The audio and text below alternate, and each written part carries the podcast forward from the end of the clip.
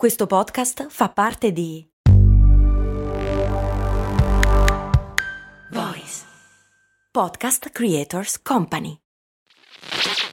Ciao, sono Max Corona e prima di dedicare tutta la mia vita a raccontare le storie di tre marchi più famosi, volevo avere un fast food. Un fast food di zuppe per la precisione. Sì, sì, hai capito bene, un posto proprio come un vero e proprio fast food di hamburger, ma al posto dei panini vellutate e minestre. Avevo trovato anche un nome, So Up. Purtroppo non ho mai dato una vera occasione a questa idea. All'epoca lavoravo, dovevo pagare l'affitto, sapete, lasciare tutto per lanciare una startup mi sembrava un rischio troppo grande. Ed è un vero peccato che all'epoca non ci fosse un progetto come lo Startup Builder di Startup Gigs, che supporta anche questo ascolto. È un percorso pratico, concreto e flessibile che ti dà tutti gli strumenti per poter credere nella tua idea aumentando così la probabilità di successo, e che in 14 edizioni ha già incubato oltre 1000 progetti, supportato oltre 2000 persone e aiutato loro a raccogliere oltre 9 milioni di euro di finanziamento. Non è necessario lasciare il proprio lavoro e fare un salto nel vuoto per dar voce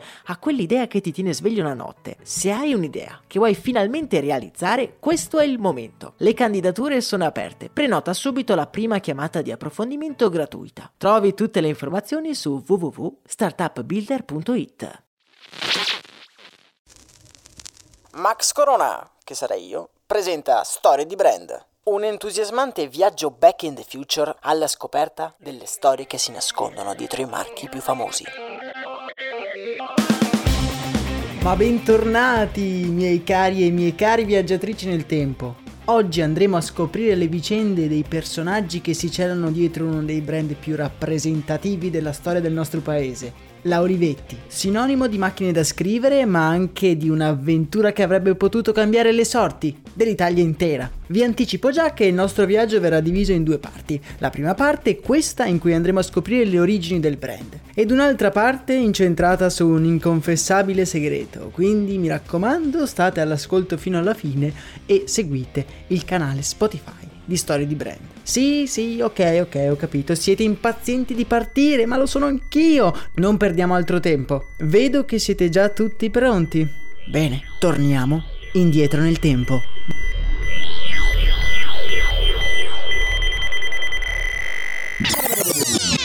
«1943. Biella, Italia». La nostra macchina del tempo ci ha trasportato fuori da una maestosa villa isolata. Ci guardiamo attorno un po' sorpresi. Siamo nel 1943 e non so voi, ma io mi sarei aspettato di finire come minimo in mezzo a un conflitto a fuoco. E invece tutto è avvolto da una calma apparente. Sta albeggiando e le nuvole del mattino stanno gradualmente lasciando il posto ad un tiepido sole. Decidiamo di avvicinarci alla casa per capire il motivo di questo viaggio nel tempo. Senza fare troppo rumore entriamo dalla porta principale e subito sentiamo dei suoni provenire da una delle prime stanze sulla destra. Ci sono delle persone che confabulano nella penombra e incuriositi ci avviciniamo alla porta. Ma subito, mentre cerchiamo di aprirla, una figura imponente, avvolta da un lungo cappotto grigio scuro, ci si para davanti, ci supera e si ferma sull'uscio d'ingresso della villa. La figura è un uomo e non deve avere più di 40 anni, leggermente estempiato e sta fissando il pavimento avvolto nei suoi pensieri. La sua mente è immersa come in una nebbia pesante e scura e come incapace di andare avanti si ferma sull'uscio della casa paralizzato. Non vuole andarsene, ma deve. Lentamente una lacrima scende sulla sua guancia, una lacrima di dolore e di amara consapevolezza, una lacrima di chi sa che il suo mondo da quel giorno non sarà più lo stesso. Ma che cosa avrà visto di così tanto sconvolgente? Che cosa c'è in quella stanza? La curiosità invade le nostre viscere e velocemente ci giriamo per dirigerci verso quella stanza, dove... E, e, ma dov'è finita quella stanza? Era qui un momento fa, ma lentamente ci rendiamo conto che la realtà intorno a noi sta cambiando sotto i nostri occhi. È la nostra macchina del tempo, che come intuiamo ha degli altri piani per noi. 1893 Oceano Atlantico ci troviamo su un transatlantico diretto verso gli Stati Uniti. Siamo sul ponte della nave dove impacchettati nei loro cappotti e stropicciati dal vento vediamo i passeggeri fissare un piatto orizzonte. Tra di loro c'è un giovane che con aria impaziente cammina su e giù per il ponte, massaggiandosi una barba rada che gli copre il volto. A colpirci di lui è lo sguardo con cui scruta l'orizzonte. Sprigiona un'energia e una curiosità senza precedenti. Non vede l'ora di arrivare in America. Letteralmente non ce la fa più ad aspettare. Lui è un ingegnere ed è ben consapevole che tutte le grandi innovazioni stanno nascendo lì, negli Stati Uniti d'America, mentre l'Italia e l'Europa sono imbrigliate in conflitti politici. Quel ragazzo che sarebbe disposto a tuffarsi in mare se solo potesse spingere la nave ad andare un pochino più veloce, è Camillo Olivetti. Camillo Olivetti. E sarà anche il primo protagonista della nostra storia. Figlio di un'agiata famiglia di banchieri di origine ebraica, Camillo nasce ad Ivrea nel 1868. Quando lo incontriamo per la prima volta, Camillo si è appena laureato in ingegneria in quello che diventerà poi il Politecnico di Torino. Suo professore è stato l'illustre Galileo Ferraris, famoso scienziato in tutto il mondo. Visto che Camillo è l'allievo più brillante del corso, diventa assistente personale del professore in un viaggio in America in cui si deve recare Ferraris per ritirare un premio e parlare ad una conferenza. Sbarcato a New York, l'area industrializzata ed operosa della Grande Mela invade i polmoni del nostro protagonista. Dopo aver soggiornato a Londra per quasi due anni, Camillo parla un inglese fluente. Insieme al suo illustre compagno di viaggio si aggira per i nuovi laboratori delle università americane. Lo spettacolo a cui assiste Camillo è quello di un paese in piena rinascita economica, il luogo delle grandi invenzioni, lo stato dove tutto è possibile. Suoni e rumori sconosciuti si mischiano ad immagini di grandi opere e organizzazioni senza precedenti. Camminando fra gli uffici e le aule delle istituzioni americane si può sentire un rumore strano, un rumore come di un piccolo treno, il suono meccanico di tanti piccoli tasti che seguono fedelmente il pensiero della persona che gli sta davanti. Siamo alla fine del 1800 e l'America è letteralmente invasa dalle macchine da scrivere e questo, pensa Camillo, è il suono del progresso.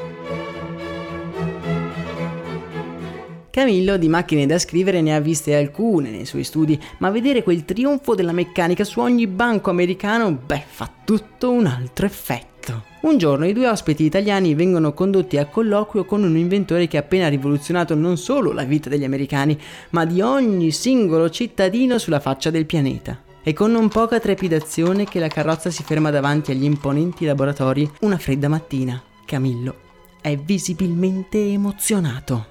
La figura che stanno per incontrare è un mito, una leggenda vivente, l'aspirazione di vita di ogni ingegnere o inventore sulla faccia della Terra, un rivoluzionario della tecnica, un genio dell'innovazione. E con non poca sorpresa è proprio questa figura mitologica che Camillo vede venirgli incontro ad accoglierlo quel giorno. Con passo spedito e avvolto in una giacca sgualcita, l'uomo che gli sta venendo incontro è niente meno che Thomas Edison. Camillo Olivetti rimane folgorato da Edison, il padre dell'elettricità. Lo descriverà come uno di quegli uomini che riescono a realizzare tutto quello che gli passa per la testa. E Camillo in America si sente tanto bene che decide di lasciare il suo mentore Galileo Ferraris e di spostarsi in California per lavorare qualche tempo come assistente di ricerca in ingegneria meccanica nella facoltà di Palo Alto. In quegli anni nella mente di Camillo si forma un'idea ben precisa di progresso, non solo basato sullo sfruttamento della terra, ma piuttosto basato sulla tecnica e sull'innovazione. Una volta tornato in Italia trova un paese profondamente arretrato rispetto agli Stati Uniti, ma nei suoi occhi scuri, pieni di curiosità e tenacia, non manca la determinazione. L'Italia unita è un paese giovane, si può costruire un futuro e lui di certo non ha paura a sporcarsi le mani.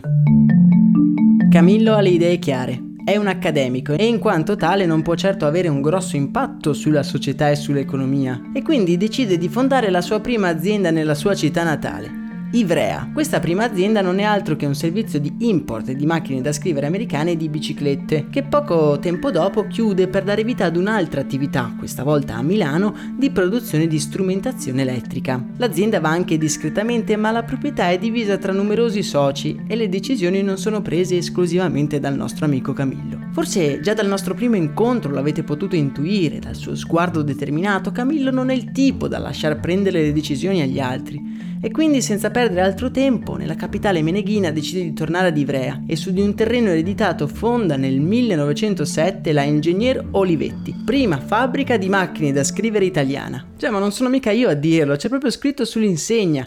Prima fabbrica nazionale di macchine per scrivere. L'orgoglio del nostro protagonista nell'issare il cartello durante l'inaugurazione è palpabile. L'idea di Camillo è semplice, vuole portare il modello americano in Italia e per farlo vuole puntare tutto su quel suono, il suono delle dita che pigiano sui tasti delle macchine da scrivere, il suono del progresso.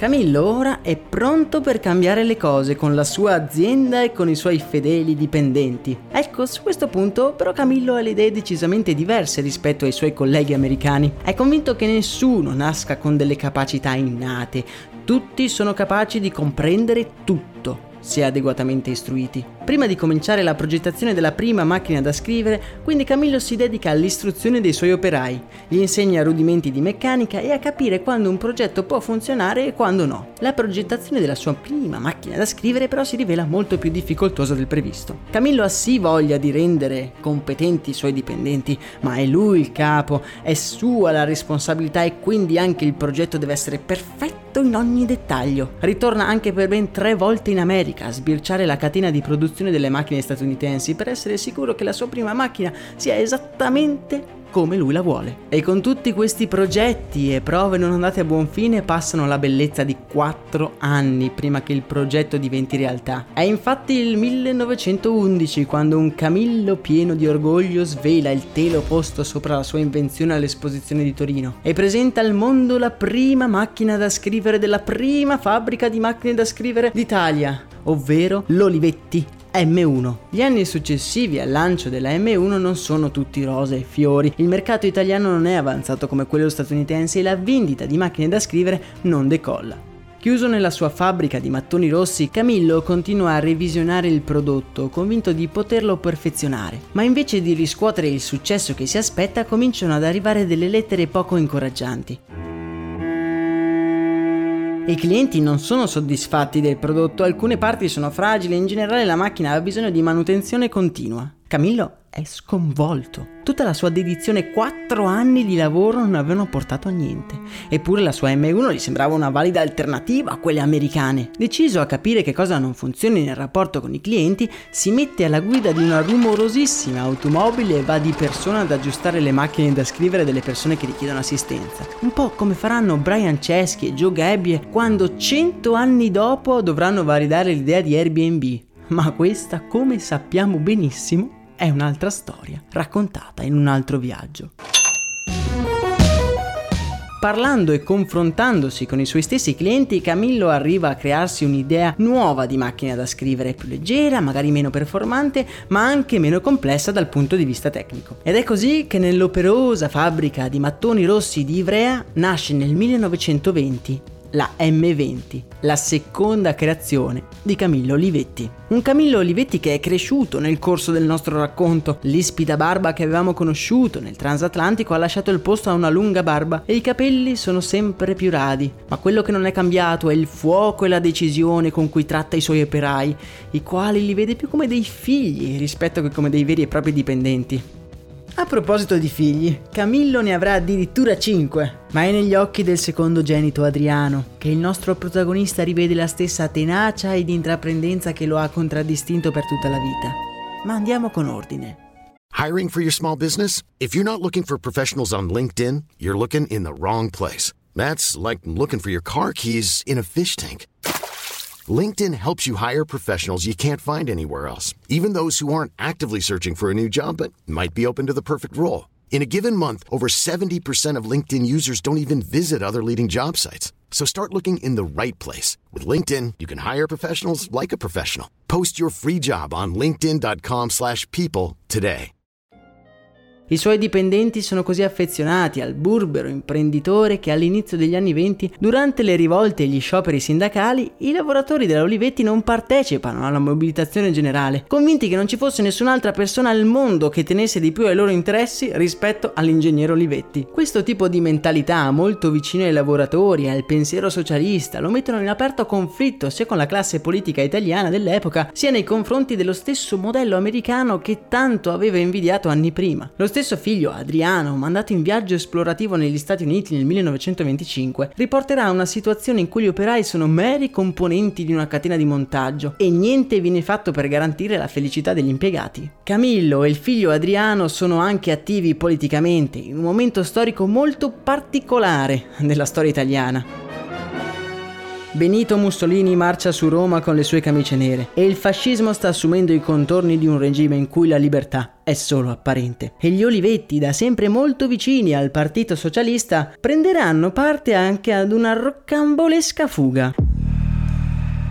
È il 1926, quando alla porta della casa degli Olivetti due figure avvolte in un mantello nero bussano alla porta. È il giovane Adriano ad aprire e non è per nulla sorpreso dei due signori che si trova davanti. Con fare sbrigativo li conduce nel retro dell'abitazione dove un'automobile già in moto li sta attendendo. I tre salgono in macchina. Adriano alla guida e i due fuggiaschi rannicchiati sui sedili posteriori. Una rapida occhiata dietro, giusto per assicurarsi di non essere seguiti, il piede sull'acceleratore e via fari si perdono in una corsa a tutta velocità nella campagna di Ivrea. Adriano è teso, quello che sta svolgendo è un compito importante e molto rischioso. Già perché le due persone rannicchiate nella sua automobile sono due delle figure più influenti dell'antifascismo, reietti del regime e potenzialmente dei sovversivi. Sul sedile posteriore di Adriano Olivetti ci sono Sandro Pertini e niente meno che Filippo Turati. I due stanno fuggendo dal regime e Adriano Olivetti, fervente sostenitore delle idee dei due politici socialisti italiani, quella sera li accompagna da Ivrea a Savona, dove poi prenderanno una barca e con una mirabolante avventura riusciranno a raggiungere le coste della Corsica. La fuga di Turati diventa subito di dominio pubblico. Il regime fascista instaura subito un processo esemplare. E tra gli imputati però manca il figlio del nostro protagonista,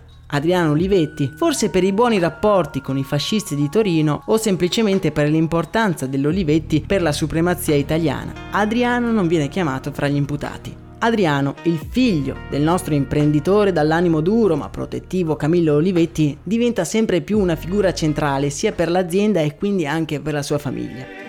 Ma quello che appassiona di più il nostro Adriano Olivetti è la politica, l'urbanistica e l'architettura. Una visione sociale della fabbrica, aiutata ad avere un impatto sulla vita degli operai tramite anche l'architettura e l'urbanistica, lo spingono anche a prendere cariche amministrative sia ad Aosta che a Torino. Camillo intanto continua a guidare la prima azienda di macchine da scrivere d'Italia fino al 1938, quando promuove il proprio figlio Adriano a presidente dell'azienda. Siamo alla fine degli anni 30 e l'Olivetti è diventata una delle aziende più importanti d'Italia. La qualità dei prodotti si riflette in altissimi guadagni per Olivetti e il vecchio Camillo, che è quasi ossessionato dalla responsabilità che ha nei confronti dei suoi dipendenti, vive per tenere fede a un suo grande comandamento.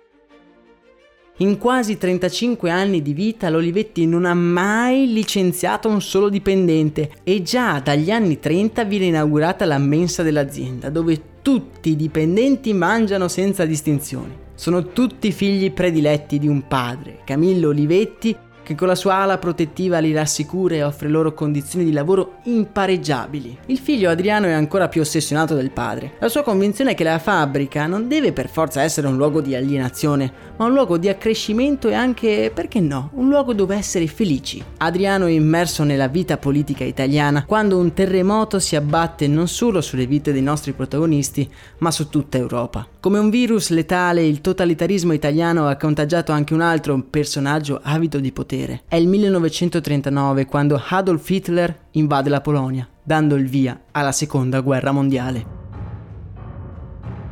Sono anni drammatici per tutti, e anche i nostri protagonisti si ritrovano a dover affrontare momenti difficili. Gli Olivetti, dopo aver trattato il regime con cautela, durante la guerra si schierano apertamente contro il fascismo e l'entrata in guerra dell'Italia tanto che il nostro Camillo comincerà anche a redigere un giornale che clandestinamente distribuirà sia in Piemonte che in Lombardia. Camillo, se ben vi ricordate, è ebreo di nascita ed è costretto a rifugiarsi a Biella per sfuggire alle leggi razziali. Ma la sua fabbrica di mattoni rossi è ancora lì, in pieno regime ed è ancora molto importante. E per quanto possibile tutti i dipendenti vengono pagati regolarmente. Siamo nel 1943 quando alle prime luci dell'alba un signore dal passo svelto entra in una villa del Biellese. È Adriano. Ora lo riconosciamo, già perché la scena a cui stiamo assistendo è esattamente la stessa dell'inizio del nostro viaggio. Adriano è preoccupato. Suo padre è lì. Il nostro amico Camillo Olivetti ha avuto un malore il giorno prima e ad aggravare la situazione ci sono i tedeschi, che dopo l'armistizio dell'8 settembre hanno deciso di vendicarsi contro i traditori italiani. Ora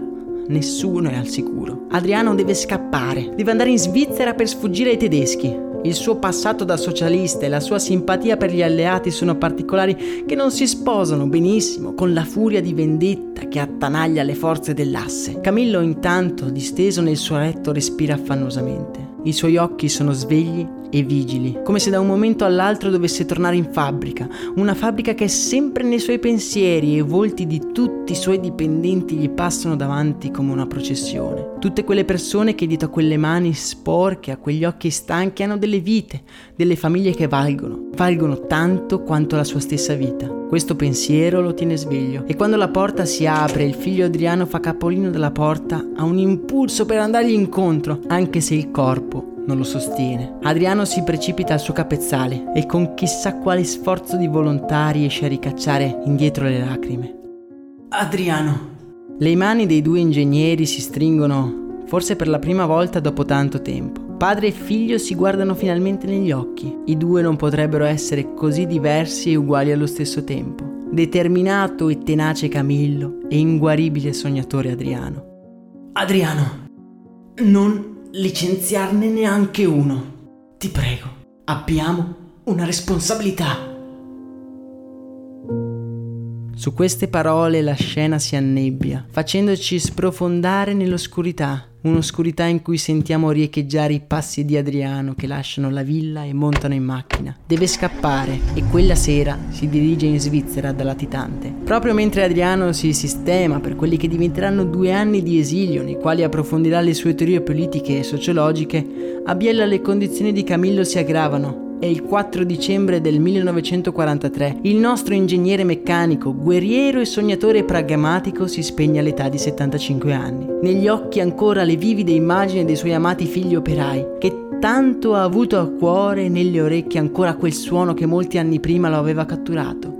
Il suono del progresso. Siamo nel pieno della seconda guerra mondiale, la furia dei nazisti si sta abbattendo sulla penisola e proprio quel giorno sotto una pioggia battente nel pieno della notte decine e decine di uomini e donne decidono di sfidare le forze armate per andare in segreto a rendere l'ultimo omaggio al loro padre adottivo. Gli operai della Olivetti si presentano davanti alla porta del casale dove giace senza vita il corpo di Camillo Olivetti. Molto di più di buon capo, una persona che li ha sempre trattati da persone, che li ha protetti e che li ha guardati con il rispetto che meritavano. Sotto quella pioggia, l'era di Camillo Olivetti si spegne con lui, un uomo che ha sempre lottato per portare l'Italia al livello delle grandi potenze industriali, consapevole però di non poter però accedere a compromessi, mettendo la salute dei suoi operai al primo posto oltre le Alpi, intanto Adriano è chino sui suoi libri. L'ultimo incontro con il padre gli ha fatto scattare qualcosa nella testa. È una furia e lavora notte e giorno in quello che diventerà il suo manifesto politico. Un lavoro di stampo federalista in cui vengono sottolineati tutti gli aspetti del pensiero di Adriano. Siamo ormai nel 1945 e lungo tutto lo stivale si vedono sventolare bandiere tricolori. Anche Ivrea è in festa e dentro un'automobile blu elettrico Adriano sta facendo ritorno a casa, dalla sua famiglia nella sua azienda. Adriano però è irrequieto. La notizia della morte del padre lo ha raggiunto anche in Svizzera e ora sa esattamente che cosa i suoi parenti e tutti quanti si aspettano da lui. Diventare il capo della Olivetti. Ma lui ha onestamente altro per la testa. I due anni passati in Svizzera lo hanno convinto che c'è un'opportunità più grande per cambiare le cose. C'è un paese da ricostruire e quello è il momento propizio per dare voce al suo pensiero. Un pensiero mirato per fare qualcosa di concreto per abbattere sia l'ignoranza e la povertà dilagante nella penisola. Quando però Adriano arriva alla fabbrica di mattoni rossi, qualcosa gli si attorciglia intorno al cuore. L'Italia è uscita in ginocchio da quella guerra, è vero, e l'Olivetti non è da meno. Quelle stanze vuote gli tolgono il fiato. Dove sono tutti gli operai? La sua famiglia acquisita. Non può abbandonarli, deve tener fede alla promessa data a suo padre, non ne deve licenziare neanche uno. Alcuni giorni dopo, ottenuta la fiducia degli altri organi dell'azienda, richiama tutti gli impiegati che la Olivetti aveva prima della guerra e sotto gli occhi di tutti sale su un tavolo e prende la parola. In questo momento difficile, tutti insieme cercheremo di immaginare il futuro. Perché solo se avremo la forza di immaginarlo, lo potremo raggiungere. Io voglio una fabbrica in cui, attraverso la bellezza e la cultura, si possa arrivare al futuro. Perché solo così saremo davvero liberi. L'Olivetti diventerà un modello, uno stile di vita, uno stile di vita verso il futuro.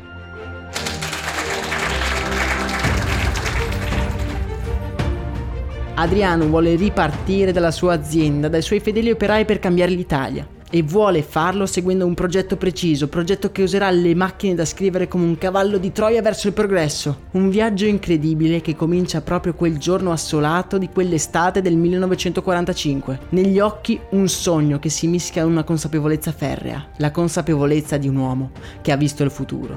Tra gli applausi dei suoi operai comincia l'incredibile avventura di Adriano Olivetti, un sognatore con i piedi per terra, un ciarlatano per alcuni, un padre per altri e per altri ancora un nemico pericoloso. Proprio in quei mesi, allo spegnersi della seconda guerra mondiale, nuovi interessi e nuovi poteri cominciano a delinearsi in Europa e nel mondo. E le idee e il pensiero dell'imprenditore di Ivrea potrebbero minare il nuovo ordine costituito. Incredibili invenzioni si mischieranno a misteri di spionaggio e oscuri intrighi ci accompagneranno in questo viaggio. Un viaggio, miei cari e mie care viaggiatrici nel tempo, che è appena cominciato.